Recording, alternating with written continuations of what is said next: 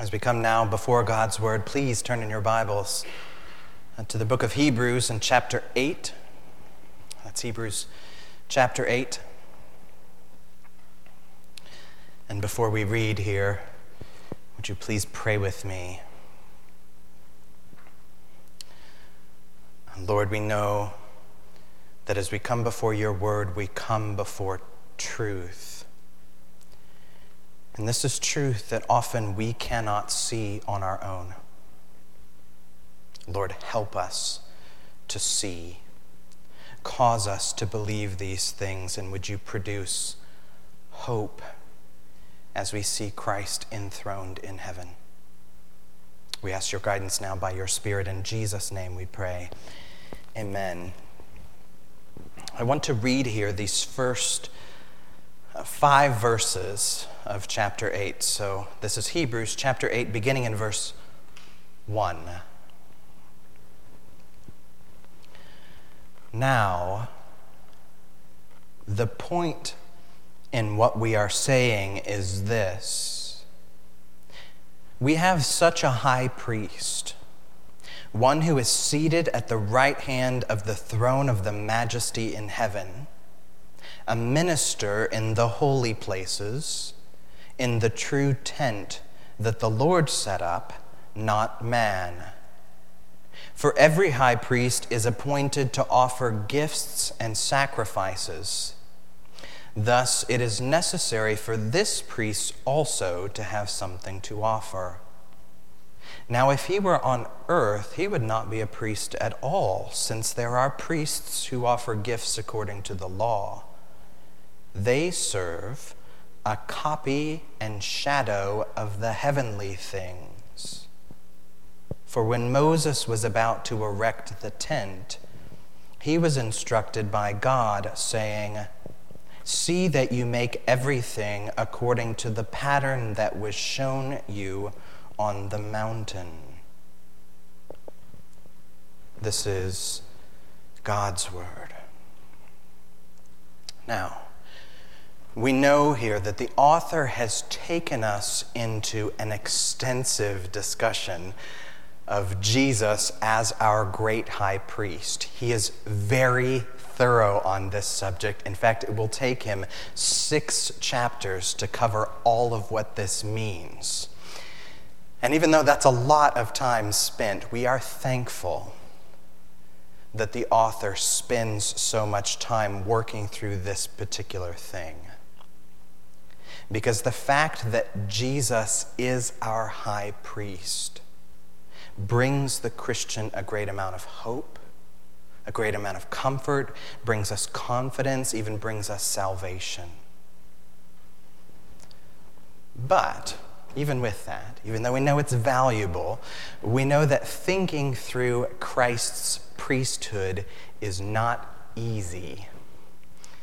This will call us to think even think a little hard, and it can be draining sometimes to do this. It feels like it's a, a, a, bit of work to understand these things. We have just come through in the previous section of text what I think is the densest or the trickiest part of this whole discussion.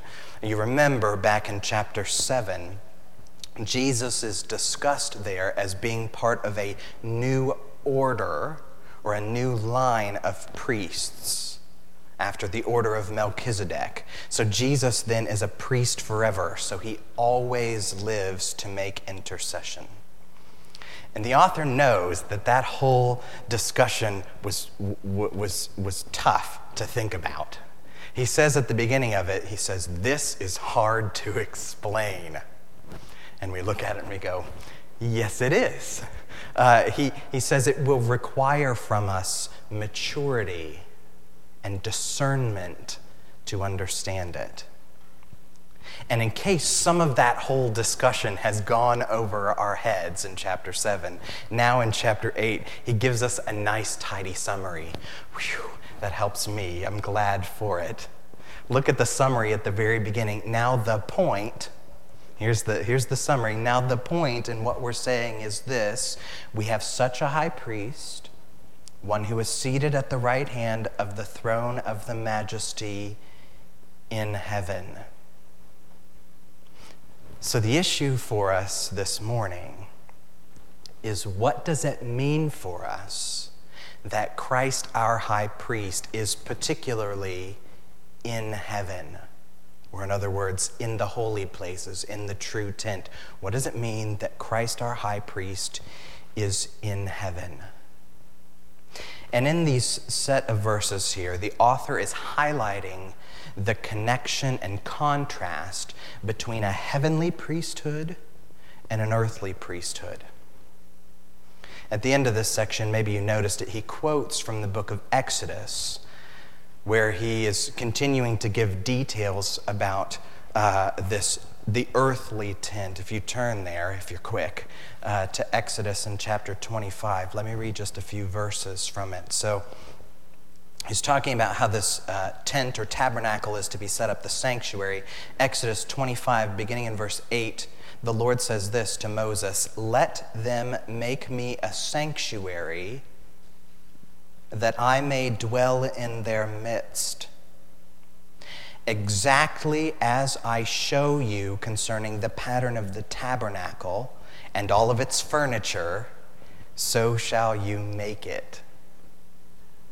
And so, in the verses after that, he continues to give us details about that pattern. So, details about how the Ark of the Covenant would go, how the furniture in the tabernacle would go, the, the altar, the courtyard, all of it. So, the Lord here is giving Moses a pattern of these things. And you'll notice that the Lord is not just giving a verbal explanation of a pattern, He says, exactly as I show you the pattern he is visually showing Moses a pattern that this earthly tent is to be mapped after. Moses is not just looking at a drawing here.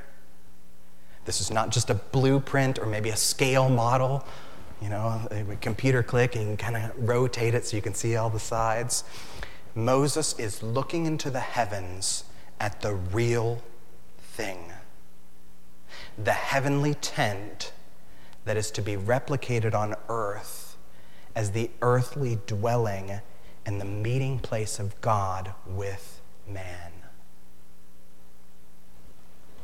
So now, the author of Hebrews is talking about that heavenly pattern. He's talking about the relationship between the heavenly and the earthly. The key to it, to that relationship, is in verse 5. We're now back in Hebrews. Verse 5 says this They, that is the earthly things, the, the priests and the tent on earth, they serve a copy and shadow of the heavenly things. They serve as a copy and shadow of the heavenly things. So this morning, as we unpack that, I want to give us three ways we could err or misunderstand the relationship between the heaven and the earth, how that those errors might cause us harm or lead us into sin. And then I want to give us one way to rightly understand the relationship between the heavenly and the earthly and how that will be a great help to us. Before I even begin, a warning. Ooh, a little caveat here parts of this will get a little philosophical. Oh, good, right?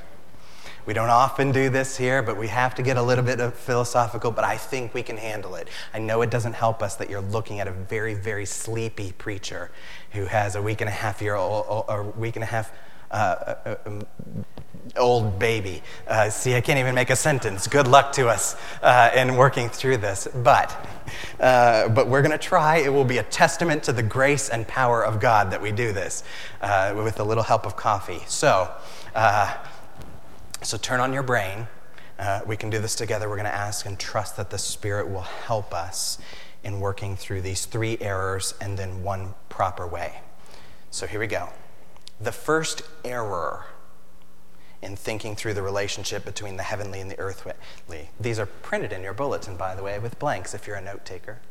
The first error is that the earthly is not reality. That the earthly is not reality. If we were to do this very concisely with an H for the heavenly and the E for the earthly, you would just cross out the E. The earthly is not reality. In other words, that our experience is just an illusion. That's an error. Many people over the centuries have noticed that the language that the author of Hebrews is using here when he talks about copies and shadows, that language is very similar to the language that was used by the philosopher Plato 300 years before. But they don't quite mean the same thing. So, Plato, in his uh, book, The Republic, in book number seven, uh, talks about what has come to be known as the allegory of the cave. Perhaps you've heard of it. It goes something like this. This is a rough go. I'm going to miss a lot of parts.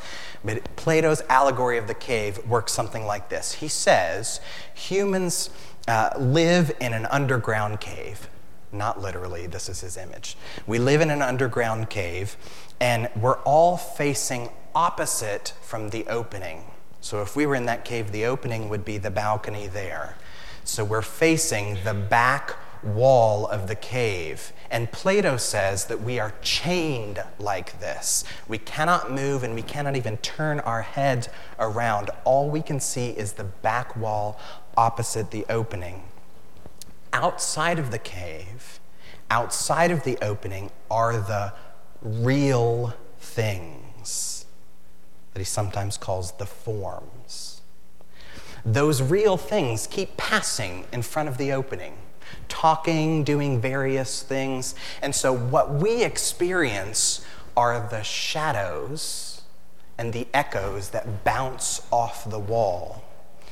So, in other words, our experience we think is real because that's all we know, but it's really just an illusion, just copies of the real according to Plato.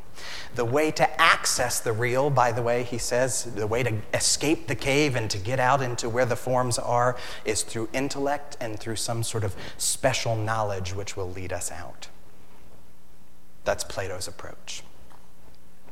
A slightly more modern depiction of this, although I realized as I pieced this out, this is 20 years old, but at least it's not uh, 2,000 years old. The movie The Matrix, Anyone seen that? It's 20 years old. Can you believe that?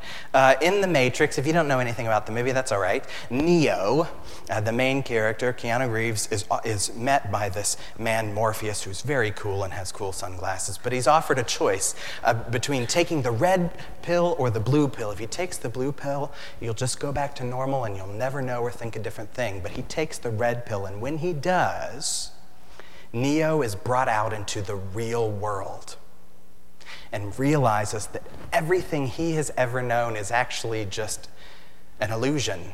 He's lived in a computer program created by machines his whole life. Now, if that sounds a little sci fi, it is. But if these ideas sound silly to you, sound totally out there, and you go, there's no one who would believe these sorts of things, that isn't true versions of this idea that the earth is not reality are present in both Buddhism and Hinduism. That's more than 20% of the world's population believes that the earth, at least as we experience it, is not reality.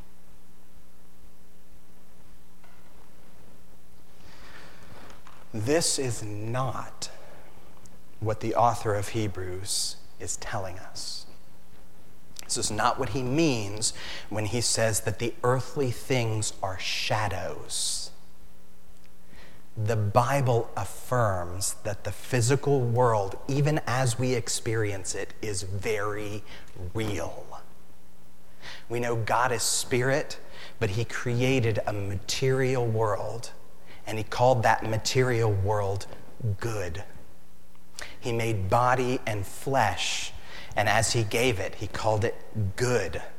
When Paul talks about flesh in the New Testament negatively, he means uh, our sin nature there, but he does not mean that the body itself is bad. Jesus took on a fleshly, earthly body. And even after he died and resurrected and now ascended, and he is seated now at the right hand of the Father in heaven, there he is in the flesh. Jesus is in the flesh in his resurrection, physical, touchable body. We believe and affirm this. In fact, we often do it, specifically in the Apostles' Creed. You know, those last few lines. I believe in the resurrection of not just the soul, although also that, in the resurrection of the body and the life everlasting. That forever after a Christian, the eternal state of believers who are in Christ are in the new heavens and new earth in a very physical world.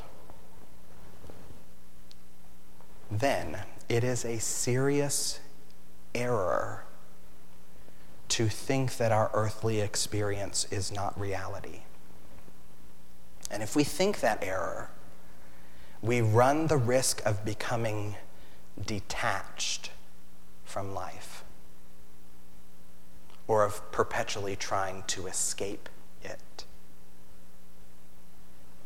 There's the first error that the earthly is not reality. Now, the second error is the opposite situation. The second error is that the earthly is the only reality. That the earthly is the only reality. So if we had H for heaven and E for earth, we would cross out this time the H. That the earth is all this is. And, and this is the view taken by, by that old Beatles song. Boy, my illustrations are very current. I'm very with it, you know. Uh, you know that old Beatles song? I'm sure you all recognize it. Imagine there's no heaven it's easy if you try. No hell below us, above us only sky. That's not what the author of Hebrews tells us. But I will say, we've got to give John Lennon at least a little bit of credit. He did get one thing wrong in this verse, or one thing, one thing right. He did get one thing right. It is easy to imagine if you try. It is easy to imagine a life like this where the earthly experience we have is all there is. It's so easy that more and more and more people are believing that these days.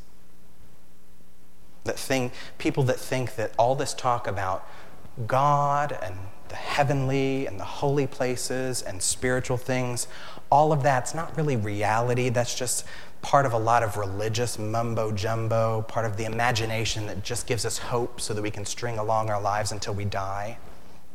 And if we are not careful, it is easy to get sucked into that idea. There's a scene uh, in the Chronicles of Narnia series, the book The Silver Chair, that's about this.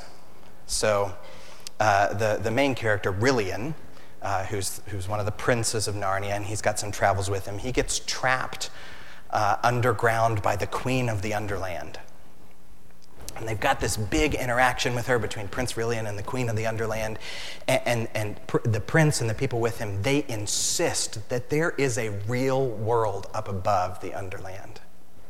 They insist that there is a light which is called the sun, that's like a lamp, but it's bigger. And they insist that there's a lion called Aslan, and it's like a cat, but it's bigger. And the queen, in response to these things, she puts a little powder in the fire, which gives a nice, drowsy incense. And she pulls out a little mandolin and begins to strum it. And she says, Your idea of the sun is a dream. Those things are just copied out of this reality. The lamp is the real thing, the sun is just a children's story.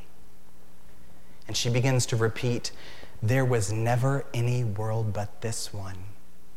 There was never any world but this one. There was never any world but this one.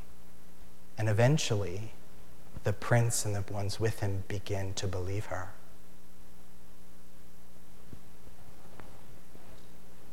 It is easy to get taken into this. And if we get taken into this idea that the earthly is the only reality, we will lose track of our hope in God. We know that the, the earth is real, but it's not the only reality. The reality of these earthly shadows are supposed to lean forward into something bigger. The author of Hebrews will say it like this later in chapter 10, verse 1. He says, For since the law has but a shadow of the good things to come instead of the true form of these realities, he goes on and makes an argument, but you hear the law is a shadow of the good things to come. The earth is real, just like a lamp is real, but the things of heaven are also real, just as the sun is real. And those real things are coming. There's our second error that the earth is the only reality. Third and final error about the relationship between the heavenly and the earthly. The error is this that the earthly is the greater reality that the earthly is the greater reality. So if we had our H and our E for heaven and earth, the H would be a lowercase h, and the E would be a nice big capital E. This view is closer, but it gets things turned around backward. So we might think about this view like this. Do you remember? I don't even know if these still exist anymore. The patterns for making clothes that they sell uh, at like Walmart and other places. I remember as a kid these little packages and having no idea what they were, but there's vintage pictures of dresses and things. So if we think about that as the pattern of heaven, that it's some sort of sewing envelope. And, and, if you take everything out of the package, what's in there is a bunch of shapes and if you cut your fabric just right and you sew it together in just such a way, at the end, if you're skilled, you get a dress or something that you can wear. If we think about it this way, in this situation, the dress is more real or is greater than the pattern it was made from. So, in a similar way, we might think that the earthly is more real than the heavenly pattern it was made from. This is a serious error, and it's probably the biggest threat to the Christian.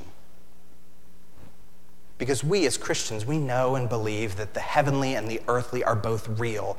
But the earthly feels like the dress. You know, we can touch it, we can feel it, we can wear it. It's pretty to look at. You know, and the heavenly feels sometimes like this closed envelope sealed off that maybe has some shapes inside and it's tough to piece it together and somehow the instructions are confusing and it's really complex and I don't really know how to sew anyway. The heavenly then begins to feel less real. It starts to feel like a fuzzy concept. Maybe it's, it's some place we go after we die, and perhaps there's you know, gold or clouds or angels or, or, or something, but I know Jesus is there, and that's good. We feel, we know in our heads that the heaven is supposed to be bright as the sun, but too often the heavenly feels like the shadow. This is an understandable feeling but it's also an error to be guarded against. Because if we allow the error of seeing the earth as the greater reality, if we allow that error to take root in us, we will run the risk of turning our joys into judgments. Here's what I mean by turning joys into judgments. Paul talks about this in uh, Colossians chapter 2, just a few verses here. Listen closely. Colossians chapter 2, Paul says this in verse 16. Therefore, he writes, therefore, let no one pass judgment on you in questions of food and drink, or with regard to a festival, or a new moon, or a Sabbath. These are, the, are a shadow of the things to come, but the substance belongs to Christ. Let me translate what he's just said here. He's given us a list of a number of earthly shadows food laws, holidays, celebrations, types of worship. And we're called to obey these, but he says these were designed to guide us to the heavenly pattern that they were cut from. They are designed to, to, draw us to Christ Himself, who is the substance. And when we use them that way, when they're used to guide us upward to the heavenly, to Jesus, they bring us joy. We come to desire them we, as windows that help us to see God. But if we allow these earthly things to grow too big, to, uh, to stand on their own, to start to eclipse the heavenly things, instead of being a source of joy, they will become occasions for judgments where we can see if others have done them. They get turned into check boxes. So, did I or did you, did you eat something you shouldn't? Yes? No. Did you bring your offering to God? Yes? No. Did you work on the Sabbath? Yes? No. Did you obey the law? Yes? No. And if the, if the checkbox is no, then of course, we've got a situation in which we can judge the other when they don't tick the boxes. We need to recognize when this error of flipping the earthly and the heavenly creeps into our hearts because it looks sad when you see it. Have you ever had worship that felt mechanical? Have you ever experienced prayer that felt like obligation? Have you ever felt like your love for God or for your neighbor was lifeless or empty? If that's the case, there is a good chance that the earthly is being eclipsed or is eclipsing the sun. And we need to ask the Lord's help to set the heavenly back in its place. So, how do we do that? What is the right place? What is the right way then to understand the relationship between the earthly and the heavenly? Here we are, last, last stretch here. The proper way to understand, according to the author of Hebrews here, the relationship between the earthly and the heavenly is that the earthly is the lesser reality. The earthly is the lesser reality. There's a lowercase e and a capital H. Capital heavenly, lowercase earthly. The earthly is very real, but they are lesser shadows and copies. We want the earthly to do what it is meant to do, which is draw us nearer to the heavenly pattern. When I was a kid, I used to like uh, puzzles. Still like puzzles. Pull out the card table style puzzles, you know? Especially the, the 3D puzzles. Anyone else familiar with these? You know, the ones that are kind of foam. And at the beginning, usually there's a base made. You put out all the pieces just like a regular puzzle. Uh, and you establish a base, but then it builds up it's a 3D puzzle, just like it's called. And they're usually made in these famous things, you know, Taj Mahal, there's the, the, the, the Golden Gate Bridge, the Eiffel Tower, things like that. Now, imagine that there is a child who plays with regularly and puts together a 3D puzzle of the St. Louis Arch. And that child has no idea that his puzzle is a shadow or a copy of a real thing.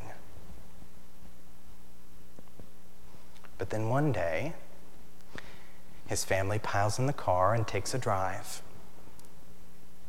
And in the distance, you can see the little loop in the sky. What is that? And we get closer. I, I recognize that. I've seen that before.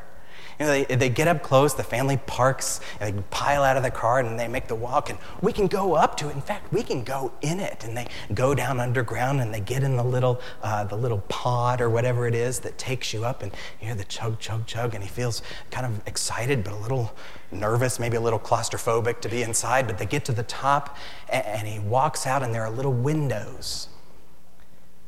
And when he works up the courage, he goes up to the windows and presses his face on the glass to look out. He can see the whole city. And on one side is the mighty Mississippi River, but it just looks like a tiny stream. On the other side is the Cardinal Stadium, but it, it just looks like a cereal bowl. And he could see the little people like ants all walking around. And he stays up there as long as he can until the family draws him back. We need to go back home. So they go down the pod, and when he comes back out, he puts his hands on the outside of the arch and feels the cold steel, and he looks up at the height of it, and it's just dizzying to stare at it all. And when they get in the car and drive away, he can watch it getting smaller in the distance. That child has seen the pattern from which his puzzle was made. And you better believe that the next time he pulls out that 3D puzzle, his experience of it will be wildly different. Because as he puts it together, he will feel, he will remember, he will, he will taste the greater reality of this lesser copy. He will feel then the greater delights having seen the pattern from which it was made. The world that we live in now is the shadowlands. It is the shadowlands, which means we can neither just degrade it or dismiss it as only an illusion, but we can also not elevate it as the ultimate thing because it's not ultimate. It should be no surprise to us then that this world, as it is now, as we live in it, is not enough for us. Because this is never how it was made to be. These shadows were not by themselves meant to satisfy us on their own. The shadows of the priests could not satisfy on their own. The shadows of the offerings of worship could not satisfy on their own. The shadows of the law could not satisfy on its own. The shadows of the tent of earth could not satisfy on its own. But when we trace these shadows back to their heavenly patterns from which they were cut, when we trace them back to Jesus Himself, we will find a greater reality and there we will find greater hope and delight. We have such a high priest, one who is seated at the right hand of the throne of the majesty in heaven, a minister in the holy places in the true tent that the Lord set up, not man. Would you pray with me?